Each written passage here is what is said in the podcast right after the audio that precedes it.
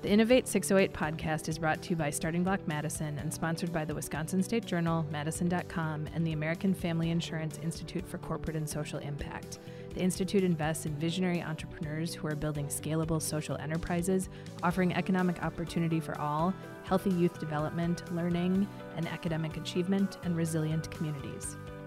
From the Starting Block Madison studio in the beautiful Capitol East neighborhood of downtown Madison, Wisconsin, this is the Innovate 608 podcast and I am your host, Nora Rowan Schmidt.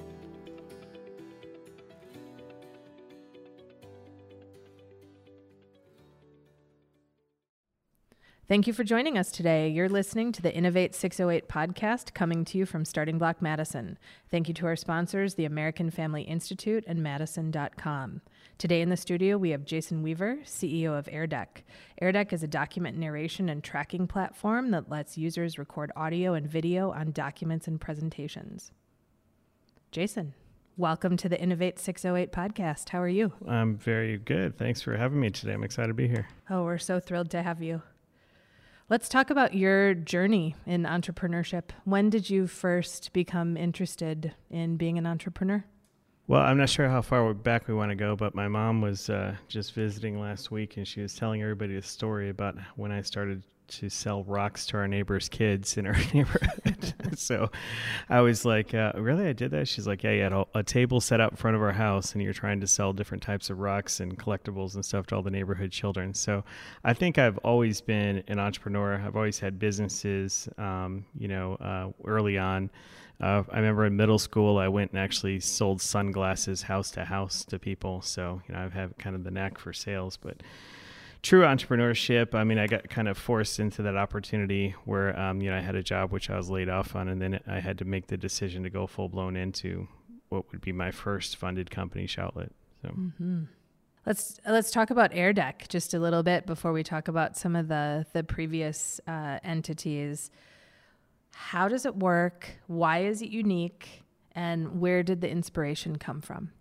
Good. Well, that's that's yeah, that's my favorite topic. So I built it because um, you know I was having a hard time getting a hold of people, right? Um, with Zoom, you know, and phone calls and trying to get a scheduled meeting with somebody nowadays is pretty hard, right? Absolutely. Um, you also hear of Zoom fatigue, et cetera. So I was I was doing sales and marketing and stuff for my other company, and um, I realized that there's only a couple different ways to communicate a presentation or a document to somebody. One, I could get them on a video call and walk through it live, right? Or two, I could send a PDF or a PowerPoint as an attachment and try to write a long email explaining the attachment, right? There was nothing really in between. So I um, I decided to write air you know build AirDeck because we needed a, a way to communicate documents when you couldn't be there, right? So um, AirDeck allows you to add an narration or video to any document, presentation, sales proposal, brochure. I've seen so many uses of it now. Uh, it's the best way to explain something, right? So, um, you know, often I was reaching out to vice presidents of marketing or sales, and they'd be like, "It's great, Jason. Send over, a, you know, a, a, presentation. I'll take a look and let you know if we're interested." I knew the second that left my outbox, they weren't going to read it, right? Mm-hmm. But since AirDeck allows you to add voice narration to documents, it's much more engaging. People sit back, they listen, they absorb it, and they remember everything. So it's the next best thing to being there live. How many people are using AirDeck right now? Um, we have about 3,000 users. Um, so we, we have a, um, you know, they're broken up by companies. So different companies will buy seats, you know, for, for users. So some of our, some of our customers are TrustArc, Split.io, Boosterthon uh, that are using it on a daily basis. And they're using it in different aspects too, where we started and it was mostly outbound sales. Now it's gone into customer success departments because they're doing their voiced quarterly business reviews with their customers. It's now gone into onboarding, right, where people are bringing in a new employee and they're voicing a whole, you know, um, uh, onboarding program for new employees as they're coming in, recruiting. Um, QTI, right across the street from here, is a is a big user of ours as well. They're using it to walk people through 401k plans. Right. Imagine not having to do that live anymore. You can mm-hmm. pre-record it right. and, and still personalize it, of course. Right. Yeah. Oh, absolutely. What's the last year been like for you? Uh, you know, for some entrepreneurs, I've had conversations that. Um, COVID was an incredibly challenging year. You know, we're still kind of in the thick of it here, but you know, for others, they've said that it offered this creative burst of energy and enthusiasm for the work that they were doing that they didn't anticipate. What what's your experience been like? It's been explosive for us growth wise. Um, you know, I, I, I, always tell the story that we got lucky, kind of like the Bubba Gump shrimp boat. If you ever saw, right. if you ever saw that, you know, we were like one of the last boats on the water, came back with all the shrimp. Um, mm-hmm. You know, it was just right place at the right time. I had worked on it prior year and a half before, you know, really having some momentum, just building it, tweaking it, beta testing it, self funded it in the beginning and uh, it was really it was really good for us. One day, I got a call from uh, somebody that works at Amazon, and they were putting together this website called Free Educational Resources. This is in February when COVID is just about ready to break out. Mm-hmm.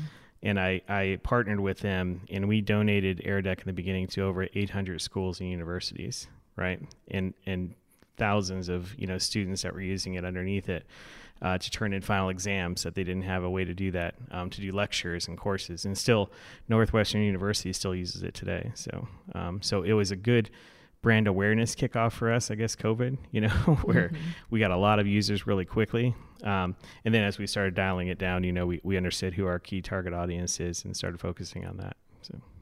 You also had a really successful fundraising year. Yeah. And because fundraising is something that it seems that people are either good at or they have a lot of challenges with, mm-hmm. can you talk about fundraising the right way? How did you find success? Well, I, you know, uh, unfortunately, it's, it's a little bit easier when it's your second or third startup and you've had a couple exits, right? Because then you have a um, a reputation where you know you built companies and have sold them. So it came a little bit easier this time because I had VCs that I'd worked with prior and uh, investors that have been in you know previous companies of mine and stuff for this for the startup entrepreneur though you know it's changed a little bit since when i started. Before you used to be able to fund an idea. Now you have to fund a platform. You have to have it built almost already right? Mm-hmm. so you go through friends and family and seed rounds to get to that minimal viable product as we always talk about and um, you know, I, I think we were successful at it because I wouldn't. I, I remember I had an investor, Dave Trotter. He'll tell you the story too. He was a Winnebago seed fund. I wouldn't. I wouldn't let him invest until I proved it worked myself. Right? Mm-hmm. Like he was eager to invest based on reputation and stuff like that. Sorry, Dave. And and I said, let me let me go make sure that we can get conversion, that we can get paid customers before we get you know money. And I think a lot of young entrepreneurs that I talk to today, they think that funding has to be one of the first pieces, right? And I always say that sales solves everything, right? So if you can get your product to market and start selling it, the funding will come, right? Um, and then it's also important, I think, to know the different levels and be true to yourself where you're at. You know, I've seen entrepreneurs that want to go out in the beginning and raise millions and millions of dollars when their business really doesn't support that yet. You know, mm-hmm the VC guys are very smart. They know exactly every level that you need to hit before you go to the next round, and you need to know how they think. You know, so I've been successful funding three three of my past companies. You know, Shoutlet, we raised close to twenty five million dollars. Uh, Spinsetter, which my company before AirDeck, we raised nearly two million. In this company, we raised three point nine million. So, um, if you can understand how you fit with the VC's portfolio, their investment criteria, where they're at in their fund, know some partners or different people that can introduce you to partners at a VC fund, it's not really that challenging. I found, you know, as long as you have a compelling vision and you know how to navigate that system. So. How is angel investing different? Um, f- many of our listeners are new to entrepreneurship and are just trying to navigate all of this. Yeah. When would someone go to an angel investor instead? And what are some of the best practices there? I know that you are an angel investor. Right. Um, what's an example of a really great approach and an unfortunate approach? You know, there's pluses and minuses for each of them. You know, when you're really starting out, sometimes it's you're you're putting in your own money, or you have your mom or uncle or whatever, you know, friends and family putting in money, or or know, that kind of stuff. And that's the easiest route because they're betting on you, the jockey, right? So. Um, when you get to the angel funding round, you know there's there's individual angels which are also good. You know there's some super angels that can write checks for a hundred thousand plus. The typical angel will write a check between ten and twenty thousand, right? Mm-hmm. And um, the the challenge with individual angels is you have to gather a bunch of them to raise like two hundred thousand. If I want to raise two hundred thousand dollars, obviously I need ten angels at twenty thousand apiece. But now I'm dealing with ten individual investors, you know, updating them board meetings or whatever it is, right? Mm-hmm. Um, you know, giving them information it's a little bit more flexible because you know you don't have all the rules and restrictions that come with a VC, right? Um, there's you know all the different um, things that are written in your term sheet that you have to abide by when you get VC funding. So individual angels are good. You know, if you're at an early stage, I'd say you want to raise like 100 to 250,000, right? The other group that I talk to um, is there's angel groups. You know, Angels on the Water up north. There's um, some in Chicago. There's um, you know the uh, the one in Milwaukee, and um, they they they basically take it on an entity. So they'll form like an LLC, and they'll have like ten or twelve angels put in money, and then you're dealing with one entity, right? Those I found those to be good and bad because some of them think they're VCs, right? so they try to write a lot of you know preferred uh, stocks um, and you know different things that are a little bit tighter than you know than just an angel uh, investor would. Um, but they um, they make it easier, you know, because you pitch the whole group and then you walk out with one check, one one entity that you're dealing with, right? And then obviously when you get to the venture capital level, either if you're going to raise, you know, a good amount of money in the beginning, you got to have an idea that's very solid or a proven model, right? Um, or you got to have traction. You know, I always tell um, entrepreneurs my $15 million round that I raised at Shoutlet was our easiest round because I could walk in with an Excel sheet and show how we'll scale. Yeah, we had that round close easily. I had already proven that the company would work, right? So those are the different levels, and then it's just a matter of valuation, right? Leadership can be incredibly re- rewarding and also incredibly challenging. I listened to an interview where you referenced a quote um, by Ernest Hemingway never confuse movement with action. And I was really struck by that. Mm-hmm. Tell me about this. Um, and also tell me about how you work to inspire your team. Sure. Yeah. The the thing I, I, I just lectured the, the company the other day about that quote the te- the thing that I've learned most when I was at Shell, it was my first company before AirDeck. It was really hard. You know, I, I got that company to a million in revenue before we took a dime of funding, right? And that was just true grit. That was just hustling and selling and, and those kind of things. And the lesson I learned, I'm glad I went through that, even though it was very painful. The lesson I learned from that is I had to be really effective at time management, right? Like I I was writing proposals at eight or ten at night while my wife's watching TV, you know, and I'd get up the next morning and be doing prospecting in the morning and then deal with all the platform and customer issues all day long. Like I had to categorize and plan my day and agenda every single day very efficiently, right?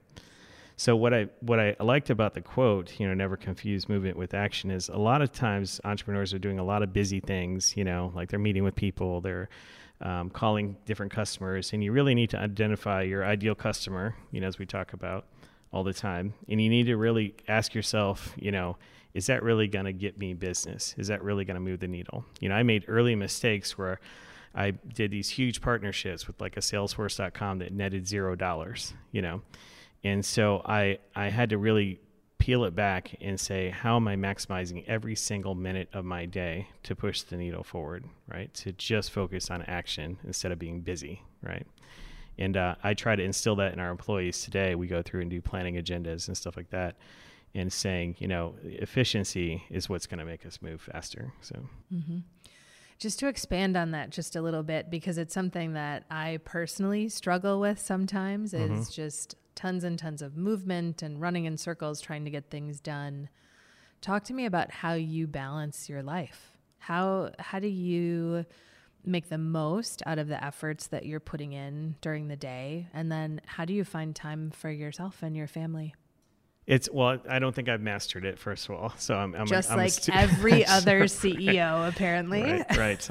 I, I am still trying to find that work-life harmony. You know, I've now been married 20 years, and I think my wife has identified that this is always going to be a part of my life, entrepreneurship, and we've accepted that I'll get a phone call on a vacation once in a while. But I try to I try my best to be there where I'm in the moment. You know and and not to not to plug our software, but that's part of the reason why AirDeck was invented too to have less meetings, right? We we can record audio clips, video clips, narrate documents, presentations, proposals with AirDeck, and that has changed my life. It's changed my life. I I used AirDeck 12 times yesterday. I counted right, um, and I didn't have one single Zoom meeting. Right, I had. Um, let me give you an example. We we had a brochure that we're trying to finish. Right, um, and uh, typically what I would do or a, a, person would do is we'd say, let's have a call about it. Like, let's go through and edit the copy, talk about the logos and colors and that kind of stuff on Zoom. Instead, I took a PDF version of that brochure. I uploaded to AirDeck. I used a laser pointer and I walked them through exactly what I wanted to change on that brochure and just sent it to them. 10, mm-hmm. 15 minutes as opposed to a half an hour, an hour call. Sure. So I've, you know, saved time that action versus movement, right? Right. We also had a brainstorming session that day where I'm on a whiteboard talking about where we want to build the product, all that kind of stuff too. Instead of sending over a flurry of notes, which I know nobody will read, I, took that JPEG, uploaded to AirDeck, and voiced over. Now, this is what we talked about in here. What are actionable next steps here, right? we have a daily stand up in Slack that I created a voice note using AirDeck, and I just put an audio clip in Slack. Every single person in the company every day puts an audio clip or a video clip in that stand up channel, and we know what the entire company is tracking towards every single day, right? Mm-hmm. So having the right tools, you know, and having the right mindset of how can I, um, you know, maximize my time has changed my life, right? um, we have this internal saying too, because we're all about not wasting time at AirDeck. We we had this internal saying. We say, could that have been an AirDeck? Right. Mm-hmm. When somebody has a meeting request or they want to jump on the phone, we're like, could you have air AirDeck that? You know, and it's really it's really changed our lives.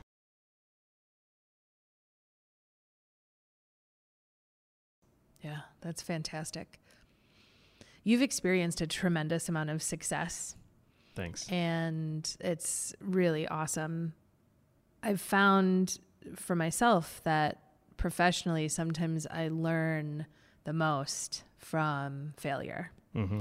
Can you talk about something where you failed or a time that you were told absolutely not on a cool new idea that you had and then how you turned that around? Yeah, I've I could fill the rest of the podcast with failure. uh, so it's funny. I was just thinking about that question as you're asking it. Nobody remembers the failures; they always remember the successes. Just remember that. And one of my one of my mentors once told me, you know, Jason, when it comes to being an entrepreneur, a successful entrepreneur, you only have to be right once, right? So I I've had tremendous amount of uh, failure. The, there is another app that I had between this and AirDeck um, that failed miserably. I was trying to do a consumer version of this audio thing. It was kind of like an early Clubhouse. And when I got it ready, I never had worked in consumer before, and I raised some money for it, and I pushed it out there. And then I realized consumer is really unicorn, like the Ubers of the world, the Clubhouses of the world. They're really, di- you know, just it's a shooting star, right? and I got into that and realized um, I'd raised, I think, probably a couple hundred thousand, and I realized I needed about six million dollars to market this correctly, right? So I folded the company, and I was like, "There's no way that I can do this." So I've I've many opportunities where I've taken those pieces of failure and now I've converted that into companies that succeeded. So that app that I created was the precursor or the idea to narrated documents, right? So I don't see it so much as a huge failure. You know, the company closed down. I see it as a learning experience to help me catapult this, which we raised 3.9 million and got going on. Right. So. As a leader and an important figure in the Madison ecosystem, what do you see as your responsibility to mentor, educate, facilitate young companies, young entrepreneurs, and assist in their success? Yeah, I, I, I, thanks for that question. I had a um, quote that I that I look back on all the time. It says, you know, if you make it in business, you have a responsibility to send the elevator back down, right?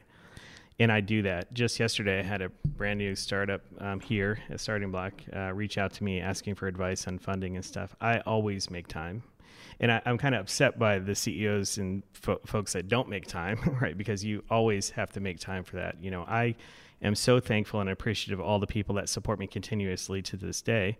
Um, for the startups that I've had, I wouldn't be here without that, right? I had um, CEOs um, that that have uh, taken time and had coffee with me. You know, Peter Gunder here at AmFam, big um, you know resource for me when I was getting Shoutlet going. Um, we sit down, you know, the guy's hugely busy. Would sit down with me and talk to me for an hour, you know, about different business stuff. He taught me how to run an effective board meeting like I never knew, you know.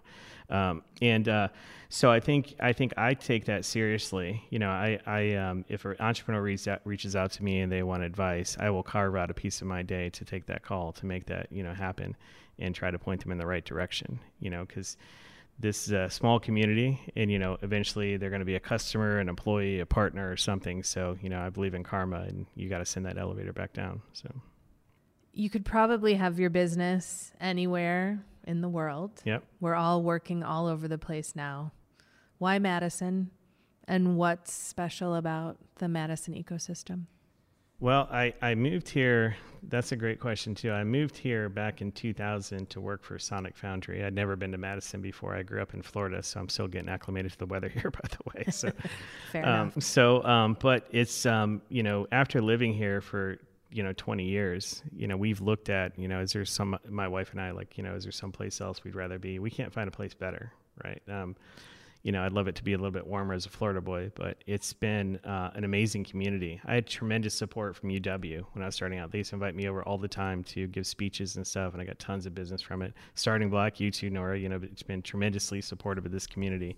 And it's just a strong sense of community here. And I have three kids now. You know, they've grown up here. You know, it's um, I think John Roach, one of my mentors and guys that I admire, said it's a it's a big small town, right? So I love that quote because it's really you have every resource you need right here in Madison. And I think you know companies from the outside are starting to identify that as well. You know, obviously you got uh, Zendesk that's moved here, you got Google that's set up office here. Um, it's just a great community, so I can't ever see leaving. How do you think Starting Block and entrepreneurial support organizations, as well as other startups and entrepreneurs, can help to encourage entrepreneurship in Madison and in the state of Wisconsin? You mean as far as forming new companies and stuff? Yeah, or you know, providing um, additional resources or different areas of emphasis, for example. Well, I think if you're if you're a startup CEO, first of all, it's it's lonely at the top. You know, no matter how big your your company is or how small it is. Um, you know, nobody ever.